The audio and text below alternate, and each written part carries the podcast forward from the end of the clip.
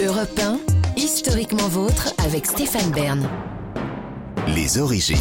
Pour conclure cette émission, on remonte aux origines, toujours avec Jean-Luc Lemoine et Philippe Charlier, et surtout avec vous, David Castelopez, qui avait la flamme cet après-midi, encore plus puisque vous nous racontez les origines de la flamme olympique. La flamme olympique, c'est un symbole d'unité, de paix, c'est l'étendard des valeurs olympiques, un feu venu du cœur de la Grèce qui voyage porté par une chaîne humaine, qui le temps de cette course oublie ses différences pour communier dans ce qui fait que tous les hommes et les femmes de la Terre sont, d'une certaine façon, frères et sœurs.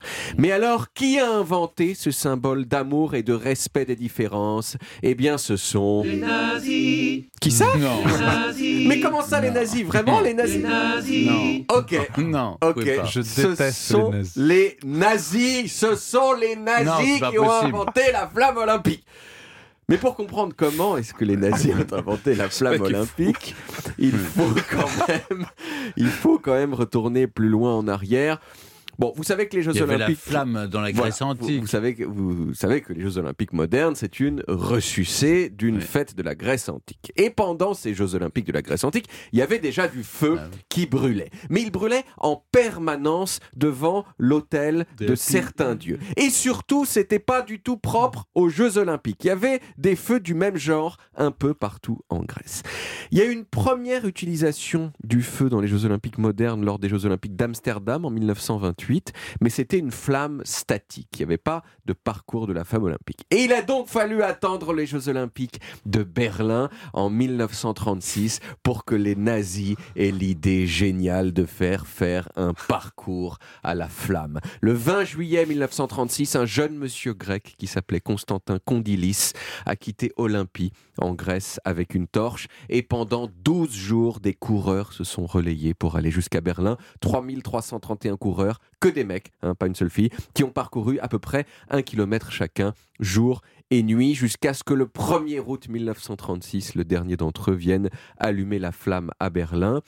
Et ce monsieur, ce dernier euh, coureur, il était blond aux yeux bleus, ce qui, vous imaginez bien, n'était pas un hasard, puisque le but pour les nazis, à ce moment-là, c'était pas du tout d'exalter l'idéal d'unité de la grande famille des êtres humains, le but c'était de célébrer la supériorité de la race aryenne et le triomphe de la nation allemande, avec un rituel un peu mystique qui faisait un parallèle entre la grandeur du Reich et celui de la Grèce antique. C'était de la grosse, grosse propagande nazie.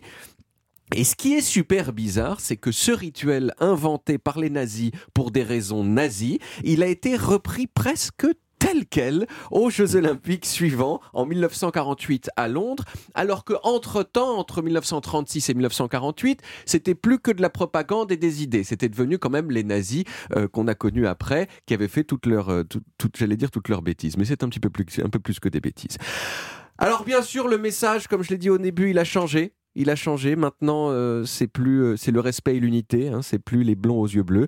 La flamme olympique, maintenant, on lui fait faire n'importe quoi. On l'a mise dans un Concorde. On l'a amenée sous la mer pour lui faire visiter la grande barrière de corail. On l'a mise dans l'espace, mais éteinte parce que le feu euh, dans l'espace, dans les vaisseaux spatiaux, c'est pas top. Et aujourd'hui, la flamme olympique, elle est même devenue une cible. Je sais pas si vous avez vu qu'à chaque Jeux olympiques, il y a des gens qui essayent de l'éteindre pour exprimer leurs revendications politiques.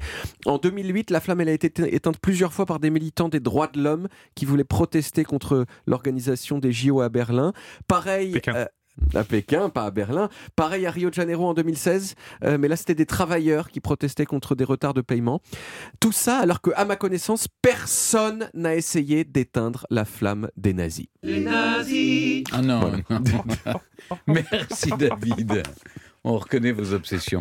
On retrouve les origines en podcast sur toutes les applis audio et en vidéo ça. sur YouTube, Dailymotion et sur le site europe1.fr. Vous pouvez également retrouver toutes nos émissions.